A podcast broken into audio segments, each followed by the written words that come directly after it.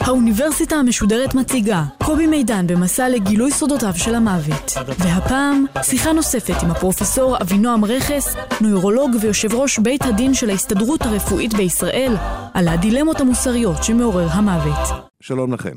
אני רוצה להזמין אתכם לשיחה השנייה שלי עם הפרופסור אבינועם רכס.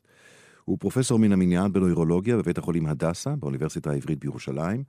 יושב ראש בית הדין של ההסתדרות הרפואית, בעבר הוא כיהן כיושב ראש האיגוד הנוירולוגי בישראל, והיה יושב ראש הלשכה לאתיקה של ההסתדרות הרפואית בישראל. בשיחה הקודמת, הפרופסור רכס ערך למעננו מעין מיפוי של סוגי המוות השונים, אם תרצו.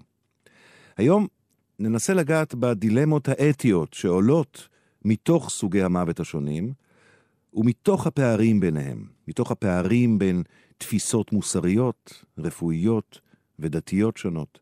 ויש לזה גם, צריך להוסיף גם פן כלכלי לא מבוטל.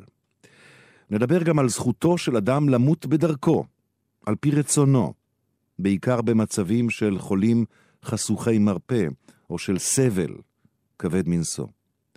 ולבסוף אני אנסה לשאול גם את הפרופסור רכס על ההשתנות ההיסטורית בסיבות המוות. מה המשמעויות של התהליך הזה, בהשתנות הזאת, שמתרחשת ממש מול עינינו בעשורים האחרונים. פרופסור אבינועם רכס, הנקודה שאתה הבלטת מאוד בסיום השיחה הראשונה הייתה הכרה של החברה, בכך שמוות מוחי הוא מוות לכל דבר ועניין. ומכאן שאפשר להשתמש בחלון הזמנים שבין המוות המוחי למוות הלבבי, בחלון הזה כדי להציל חיים של אחרים. אבל יש מגוון גדול של סוגיות נוספות, שאולי לא נוגעות להצלת חיים, אבל בהחלט לאיכות של המוות. כלומר, ליכולת, לאפשרות של אדם לבקש מתי למות, או למשפחתו לבקש מתי להמית אותו.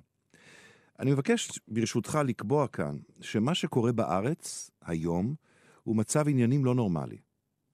המון מקרים של עצימת עין, של עשיית דברים בלי להגיד, בלי לגלות כביכול, ועוד הרבה דברים. זאת הקביעה שלי, אתה מוזמן להסכים או לחלוק עליה, אבל אני בכל מקרה מבקש שתדבר על הנושא הזה בדיוק. כלומר, מתי בארץ מותר לאדם לבקש את מותו? תראה, אתה איש גלי צה"ל, ולי לא היה הכבוד להכיר את עדי תלמור.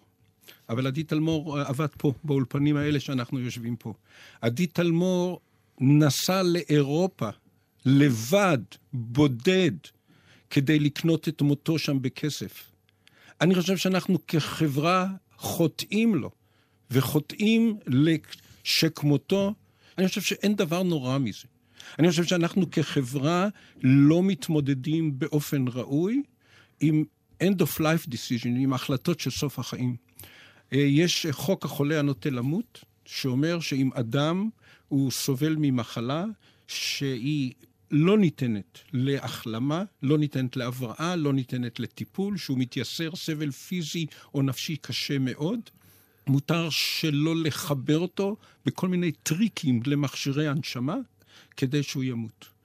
הוא צריך להיות, דיברת על מחלה בלתי, בלתי ניתנת לריפוי. מחלת ניוון שרירים, זו הדוגמה הקלאסית. שגורמת ש... סבל, אבל אח, אני, אני חוזר אל השם של החוק, זה חוק החולה הנוטה למות. נכון. כלומר, הוא צריך להיות גם קרוב למוות הוא בהגדרה? צריך להיות, הוא צריך להיות קרוב למוות שישה חודשים, ואני לא יודע איך אנחנו יכולים להיות אלוהים, אנחנו הרופאים ולחזות את העתיד. אבל למשל, אה, חולה עם ALS, שהוא על מכשיר הנשמה, הוא לא נוטה למות. הוא לא נוטה למות.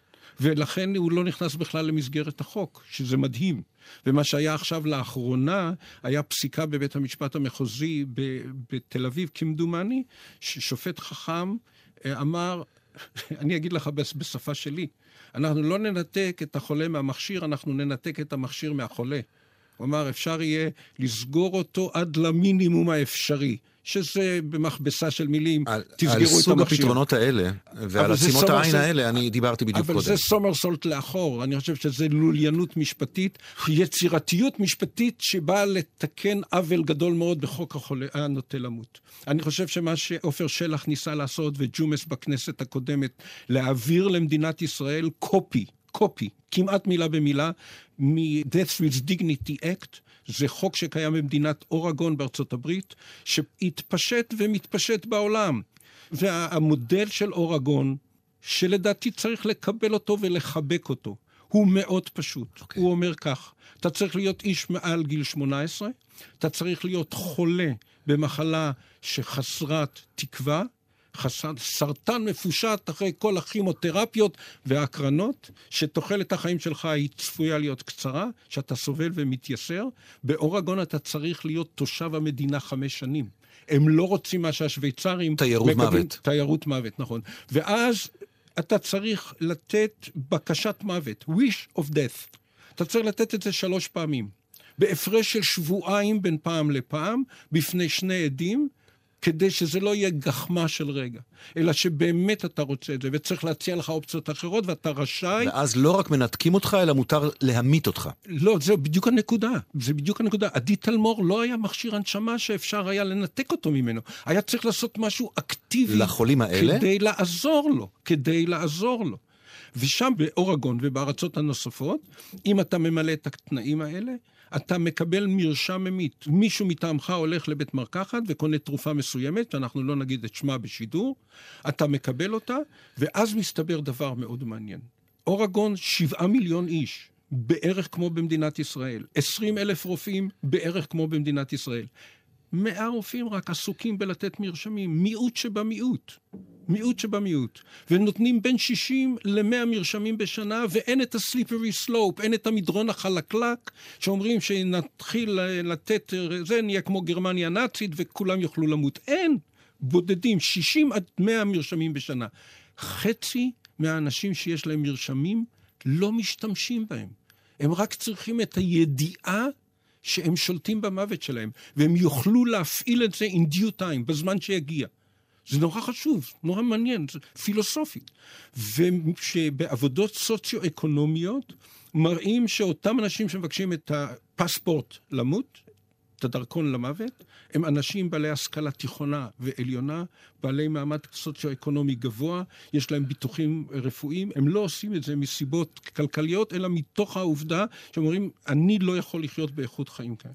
וכשאתה בא למשפחות, ויש עבודות, ואני אומר את זה בצורה המוסמכת ביותר, יש עבודות שהלכו, חוקרים, שהלכו למשפחות של אנשים שנפטרו, כאלה שנפטרו במסגרת החוק באורגון, שמתיר להם למות כפי שהם רצו בשעה ובמקום ובצורה שבה הם בחרו, כנגד אחרים, משפחות אחרות שלא מיצו את החוק, ובמשפחות של אותם אנשים שמיצו את הזכויות שלהם בחוק, אומרים, איכות המוות של אבא שלי הייתה טובה.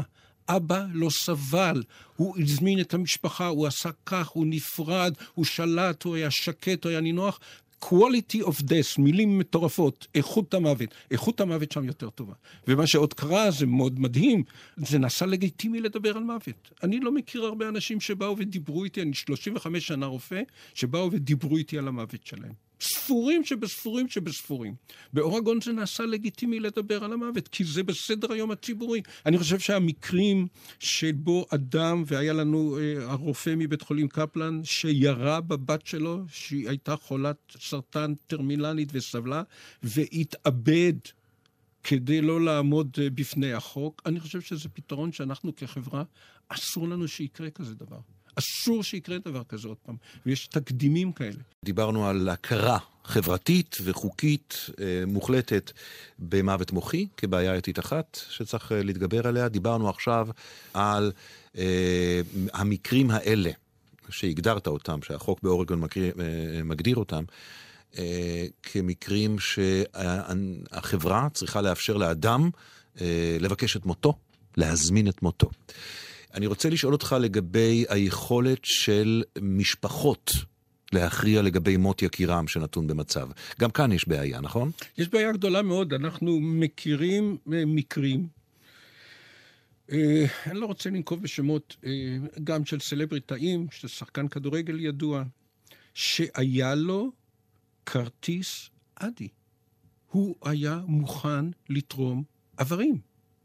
וברגע של אבל גדול וחולשה של המשפחה, ברגעים הקשים ביותר שצריך לקבל החלטות לוגיות שאתה נמצא בתוך סערת רגשות, המשפחות חזרו בהם. היו מקרים שבהם המשפחות הפרו את, את הבקשה הרצון, של האיש בחייו. ה... נכון, שאני חושב שזה דבר נורא ואיום, וזה נעשה בהשפעת סחיטה רגשית. זה פשוט סחיטה רגשית של המשפחה, שאין לה שום כוח להתגונן ברגעים האלה. אתה יודע, הדבר הכי נורא וקשה מבחינת, מבחינה אנושית, זה שאתה בא למשפחה, טיפלת בבן המשפחה היקר להם. אני אומר לך, אני מתחלק איתך בתחושות שלנו כרופאים. אתה בא ואתה באותה נשימה שאתה צריך להגיד להם, האיש היקר לכם, האבא, הבן, הבת, מת, אנחנו לא יכולים לעזור. ואז אתה לוקח אוויר ושואל, ואתם תהיו מוכנים לתרום איברים? זה רגע נורא קשה.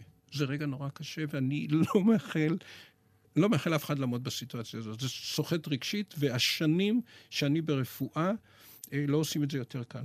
לא עושים את זה יותר קל. ויחד עם זאת, אתה צריך למלא את החובה שלך כלפי האחרים. עכשיו, אם יש לך משפחה, ובתוך המשפחה מישהו חזר בתשובה, ופתאום יש לך סמן ימני או סמל שמאלי, או דתי, או... איך אתה, איך אתה מתנהג בתוך המשפחה, אתה יושב בתוך משפחה, אני ישבתי עשרות שעות בחיים שלי עם משפחות, והן קרועות מבפנים, אין הסכמה, אין הסכמה. ויש גם תהליך מאוד אנושי ומאוד רגשי, שלגמרי מובן לי, אנשים ברגעים קשים של מצוקה, חילונים מובהקים, שכל החיים שלהם היו מתוך חילוניות מובהקת. ברגעים הקשים האלה, שאתה על התפר של החיים ומוות, מחפשים מפלט והולכים לכל מיני רבנים ואנשי דת, תקווה להיאחז בכל, בכל קנה קש שאפשר. כמי שפגש את זה המון פעמים, מה ההסבר שאתה נותן לעצמך להיאחזות הזאת? אני חושב שזה טבעי לחלוטין. אתה יודע, רפואה היא מקצוע, היא לא מדע, אבל היא מקצוע רציונלי שיש לו גבולות. אני יכול להוביל את המטופלים שלי עד גבול מסוים, ובנקודה מסוימת אני אומר להם, עד כאן אני יכול, עד כאן אני יודע, עד כאן הרפואה יודעת. אני לא אמרתי אף פעם לחולה בחיים שלי שאני לא יכול לטפל בו אתה לא יכול לשלוח חולה מהחדר ולהגיד, אין, אתה תמיד מנסה משהו, אבל אז הם מבינים את זה והם מרגישים את זה והם יודעים את זה והם הולכים לחפש את השרלטנים, את הרפואה המשלימה, ואנחנו נתחיל עכשיו דיון אחר ואין לנו זמן על השרלטנים שחיים על התפר הזה, בקצה היכולת של הרפואה, ושם הם מתחילים לא, להבטיח לשם לא נלך עכשיו, אבל כן אתה הובלת אותי למקום שאני רוצה התייחסות שלך אליו, והוא היחס של הרופאים למוות. עד כמה אה, רופאים צריכים לשנות את היחס שלהם למוות ככישלון מקצועי? המילה כישלון מקצועי, היא, אני רציתי לפתוח בה את התשובה שלי, okay. אוקיי. ואני שמח שהשתמשת במושג הזה. אני חושב קודם כל שהרופאים עוברים מהפכה גדולה, כך נראה לי. אבל זה נכון שהתחושה עד לפני 20-30 שנה הייתה שאם אני מאבד חולה, נכשלתי כרופא. אבל אי אפשר שלא לאבד חולים. אין בית חולים, אין רופא שלא מאבד חולים. כי אתה לא יכול שלא לאבד חולים, כי המוות הוא סופו של תהליך. אם מת לך חולה חלילה וחס בלידה, זה טרגדיה. אם נכנס בחור צעיר עם חיידק טורף ודלקת ריאות ואיבדת אותו, זו טרגדיה. אבל יש הרבה מצבים ברפואה שהמוות הוא, הוא בלתי נמנע. וצריך לשכנע רופאים, צריך לשכנע רופאים שיש מצבים שבהם המוות הוא בלתי נמנע וכדאי לרוץ לקראתו, לרוץ לקראת המוות, מה שלנסות ולברוח ממנו מפני שזה פיוטייל, זה חסר כל תוכן וחסר כל סיכוי. ורופאים שרואים חולה בחדר המיון, לפעמים אין להם זמן, הם עוד לא יודעים את הכל, והם מכניסים טיוב ומנשימים בן אדם. ואז מה? עכשיו צריך להוריד אותו מזה. אם לא עשית משהו בחדר מיון, בשתיים, שלוש דקות, הדברים הוכרעו, ואין בעיה. ואם אתה הכנסת עכשיו טיוב והאיש מונשם, עכשיו מתחילה הטרגדיה. ואני מכיר אדם ספציפי עם צו של בית משפט שהתיר לרופאים שלא לחבר אותו למכשירי הנשמה, וכשהחמיר מצבו והתייצב עם אשתו, עם הצו של בית המשפט, של שופט מחוזי, בחדר מיון בבית חולים גדול במרכז, הרופאים לא כיבדו לא את רצונו של המטופל, לא את רצונה של אשתו שתמכה בו, ולא את הצו של השופט. והעלו אותו על מכשיר הנשמה. ולהוריד אותו מאותו מכשיר הנשמה, זה היה כבר סיפור מסובך פי כמה וכמה. לפ... אז גם הרופאים צריכים ללמוד את זה. יש לזה גם צד חברתי, והוא כלכלי חברתי, זה קשה לדבר על, ה, על כסף בהקשרים האלה, אבל אני פעם קראתי, אתה בוודאי מבין בזה לאין ארוך יותר ממני, שאחוזים עצומים ולא פרופורציונליים מההוצאות הרפואיות שלנו כחברה, מוקדשים לאנשים ממש בימיהם האחרונים. כן, התשובה נכון. הרוב המוחלט אנחנו נכנסים עכשיו לצד של כלכלה ורפואה. רק לרגע. אבל אנחנו כחברה, אני חושב, כריאקציה למה שהיה במשפטי נירנברג ולמה שעשו הגרמנים, אנחנו וחברות אחרות בעולם. קיבלו החלטה שאנחנו משמרים חיים, אלא אם כן זה מוות. אתה יכול להיכנס לבתי חולים מסוימים במדינת ישראל ולמצוא אנשים מונשמים במצב וגטטיבי עשרות שנים, וזה עולה למדינה הון עתק, וזה כסף שהולך לאוויר. אבל זאת החלטה חברתית, שאנחנו נותנים את הכסף הזה כדי לשמר חיים. בהולנד יש מה שנקרא involuntary euthanasia. זאת אומרת, רופא הורג חולה, מבלי שהוא קיבל בקשה לעשות את זה. זאת אומרת, ישנה לצורך העניין חולה, מאושפזת בבית אבות הרבה שנים במצב של אלצהיימר, לא ביקשה מעולם שיהרגו אותה אם תהיה במצב כזה. אבל מצבה הוא כזה שאתה עושה פנים מאוד תמוהות. כן. האו"ם פונה מדי שנה במכתב לשר המשפטים ההולנדי ואומר לו, ה practice שלכם בנושא של involuntary euthanasia פוגע בזכויות אדם בהולנד. והתשובה של שר המשפטים ההולנדי אומר, זאת החלטה חברתית, ואנחנו עומדים בה. כלומר, ויש... אה, מותר בהולנד לרופא להרוג חולה או חולה שהיא לא נוטה למות? ו... וזו החלטה שלו בלבד. היא במצב של צמח, או במצב שהיא דמנטית מאוד וכדומה וכדומה.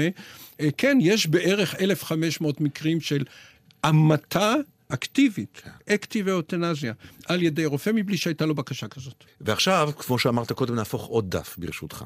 ואני רוצה לקחת אותך לאזור אחר בכלל של הידע שלך. אתה רופא שעוסק כרופא במחלות ניווניות. ואני רוצה שתרחיב את הדיבור מעט על התהליך ההיסטורי שעובר על השוני בגורמים למוות. דיברנו כאן על סוגי מוות אה. שונה. ועכשיו אני רוצה לדבר על גורמים למוות ועל התהליך שאנחנו עוברים כחברה, נגיד במאה השנה האחרונות. זה תהליך מרתק. תהליך מרתק. אתה יודע, אה, אני מתעסק עכשיו קצת ביציאה לפנסיה וכדומה. כשביסמרק קבע את גיל היציאה לפנסיה בגיל 70, בגרמניה לפני קצת יותר מ-100 שנה נדמה לי, תוחלת החיים הממוצעת הייתה 45. זאת אומרת, בממוצע ספורים, הוא רצה שאנשים יעבדו אחרי מותם גם. ספורים הגיעו לגיל הפנסיה, אבל התפיסה הייתה מאוד מעניינת. אחר כך הורידו את זה ל-65 בגרמניה, ומאז זה כך בכל העולם. אבל כשקבעו 65, תוחלת החיים הייתה 45-50. אה, מה שקרה... בעיקר אנשים מתו משני סיבות. הסיבה הפרוזאית החשובה ביותר זה איכות מי השתייה. המים מזוהמים, אתה כותב זיהומים, כולרה, מחלות מסוגלות, מתים במגפות באלפים. זאת אומרת, איכות הסביבה ואיכות המים שאנחנו שותים, זה הגורם הראשון שגרם לנו להאריך חיים. זה נשמע נורא בנאלי, אף אחד לא חושב על זה, mm-hmm. אבל תחשוב מה שקורה היום באפריקה ובמקומות כאלה, ותבין איך מגפות בהודו, כמו אש בשדה קוצים מתפרצות. אבל הדבר השני, אני חושב, שגרם לעלייה דרמטית אה, בחיים, זה הכנסת האנטיביוטיקה. אנשים היו חולים אה, בדלקת ריאות, בלי אנטיביוטיקה, המוות היה הורג אותם מהר מאוד, ותוחלת החיים לכן הייתה באופן כללי אה, יותר קצרה. וכשתוחלת החיים הממוצעת באוכלוסייה היא נאמר 45-50, אתה עוד לא נוגע במחלות הניווניות. פשוט האנשים לא הספיקו לחיות עד שהגיעו לגיל שבו אנחנו מכירים, נאמר, את פרקינסון, מחלת פרקינסון או מחלת אלצהיימר. פלח האוכלוסייה שהכפיל הכי הרבה את חלקו בכלל האוכלוסייה מראשית המאה זה בני 80 ומעלה. 80 ומעלה. זאת אומרת, אנחנו עכשיו, יש עלייה כל עשור... אני, אני זוכר את עצמי כילד. אה, היה לי דוד בן 80, והוא נתפס כסוג של תופעת טבע. ממש. והיום 80 זה לא גיל, כמו שנהוג להגיד. כן. התשובה נכון, כן. אתה יודע, ה-70 של היום זה ה-40 של מחר, או כדומה וכדומה. יודעים למפות את הקצב של התארכות כן, תוחלת החיים? כן, כן. הסטטיסטיקה אומרת שכל עשור... אנחנו מוסיפים לתוחלת החיים שלנו בין שנתיים לשלוש, וזה עוד פעם מותנה כמובן באיכות החיים הכללית. כן. מדינות סקנדינביה, מערב אירופה, צפון אמריקה, אנחנו נמצאים במצב די טוב בדברים האלה. ולכן אז... אומרים שמי שנולד היום, אז בשמונה העשורים הבאים יתארכו עוד כ-15 עד 20 שנה לתוחלת החיים, ולכן תוחלת החיים הממוצעת תהיה מעל 100. נכון, אבל השאלה היא לא רק אה, משך החיים. תוחלת החיים, אלא איכות החיים. מה אנחנו מבטיחים לאנשים, האם אנחנו נהיה מתושלח ונדע לקרוא בתנ"ך, או נהיה מתושלח ונהיה בבית אבות ולא נדע מימיננו לשמאלנו. אני לא בטוח שעלייה בתוחלת החיים מבטיחה איכות חיים במקביל באותה מידה. והמלחמה היא על איכות החיים. אני רוצה לשלוט במותי, אני ארצה אה, להיפרד מהעולם הזה בצורה שאני אקבע ללא סבב וללא כאב, כשאני אחשוב שאני לא מסוגל לנהל את חיי כמו שרציתי עד היום. הבעיה היא, אתה יודע, בחולי אלצהיימר, שאתה מאבד את השיפוט, אתה לא יודע שאתה לא בסדר. אוקיי, okay, אני תכף ארצה לחזור לדרך שאתה רוצה לנהל את מותך, כי היא מעניינת אותי לסיום, אנחנו מתקרבים לסיום, אבל עוד לפני איזה שנייה אחת, ברשותך, לגבי המחלות הניווניות. דיברת על אלצהיימר, דיברת על ניוונים שונים, גם סרטן היא בעצם מחלה של גיל, נכון? נכון. נכון. הבקרה שלו... כשלא כמו שנהוג לחשוב. נכון. אה, זה לא התחום המקצועי שלי, ואני רוצה לדבר בזהירות רבה מאוד, ולא לתפס כשרלטן, ואני מאוד רוצה להיזהר בזה. אבל שכיחות המחלות הממירות, שהן באות לידי ביטוי בגלל מוטציות גנטיות שהגוף לא יודע לחזור ולתקן אותן, השכיחות הולכת ועולה. ואתה מסתובב במכונים האונקולוגיים, ואתה רואה בעיקר אנשים מבוגרים, וזה נכון, גם הסרטן, חלק מהמחיר שאנחנו משלמים. ולכן, אם אני מבין אותך נכון, בשלב הראשון התגברנו יחסית על המחלות הזיהומיות כחברה, אנטיביוטיקה וכולי, ותנאי חיים.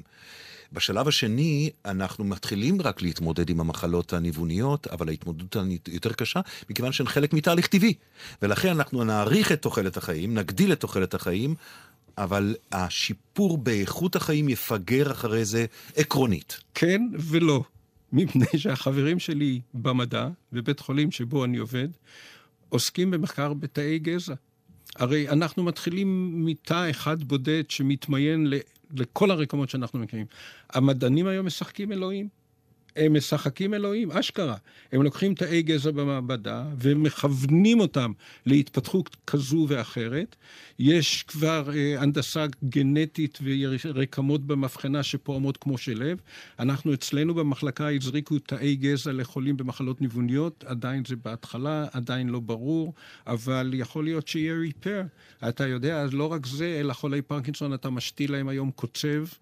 ואתה פותר להם את הבעיה. זאת אומרת, יהיה אדם ביוני. גם המחלות הניווניות צפויות עוד חדשות. אנחנו צריכים בהזדמנות להפוך עוד דף ולדבר על האדם הביוני, על כל האינטראקציה עם האלקטרוניקה והקומפיוטיישן, שאדם משותק מסוגל זה מתקשר למה שאמרנו קודם, אדם משותק יכול בכוח המחשבה, רק המחשבה, להניע זרוע רובוטית ולהביא כוס קפה לפה. ולסיום, פרופסור רכס, ספר לי איך אתה היית רוצה לנהל את מותך שלך. אני... אני אגיד אני את זה בטוח ואני צבא, מקווה, צוואה ציבורית. מאחל לך שזה יקרה עוד הרבה שנים, אתה יודע, אבל אנחנו ב, במדיה דיגיטלית, היא נשמרת היטב. אנחנו במדיה דיגיטלית, ואני אה, משאיר פה צוואה לחיים, שאני חושב שאולי יהיה לה ערך משפטי גם אם פעם יצטרכו את זה. אני חושב בתפיסת החיים שלי כך, המוות הוא קטע טבעי ובלתי נמנע של החיים שלנו, של כל אחד ואחד. גם אני אצטרך למות, גם אתה תצטרך למות, מפני שזה מעלינו, זה כוחות הטבע. אני רוצה לשלוט במוות שלי. אני לא רוצה להיות מסור בידיים של אחרים. אני לא רוצה לשכב כמו שאני רואה ומטפל בחולים יום-יום. אם אני לא אוכל לשרת את עצמי, ומתוך נימוס ברשת אני לא רוצה לפרט יותר, אם אני לא יכול לשרת את עצמי, אם אני אצטרך שיקחו אותי על הידיים לשירותים ויחזירו אותי לשם, אם אני אשכב כמו שק תפוחי אדמה ללא כל איכות, אני לא רוצה להיות שם. עכשיו, אם התהליך יהיה כזה שאני יכול להתערב ולשלוט בו, אני אשמח לעשות את זה, ואני מאוד מקווה שמדינת ישראל תעזור לי בזה ותאפשר לי לעשות את זה באופן חוקי. אני רוצה להגיד שאני מכיר אה, כמה וכמה מקרים, וזה לא נכון וזה לא ראוי, שבהם עוזרים באפלה לאנשים. עוזרים באפלה, מפני שאם יש אפלה ואתה כחברה לא יכול להסתכל על מה שנעשה מאחורי הווילון, זה רע. זה רע. אני רוצה שהחברים שלי בכוח החוק ובחסות החוק יוכלו לסיים את חיי, כי ביקשתי מהם. אני מקווה שהם יכבדו את זה. אני לא רוצה שזה יהיה בעסקה מאחורי איזשהו וילון. פרופסור אבינועם רכס, אני מאוד מודה לך. תודה רבה.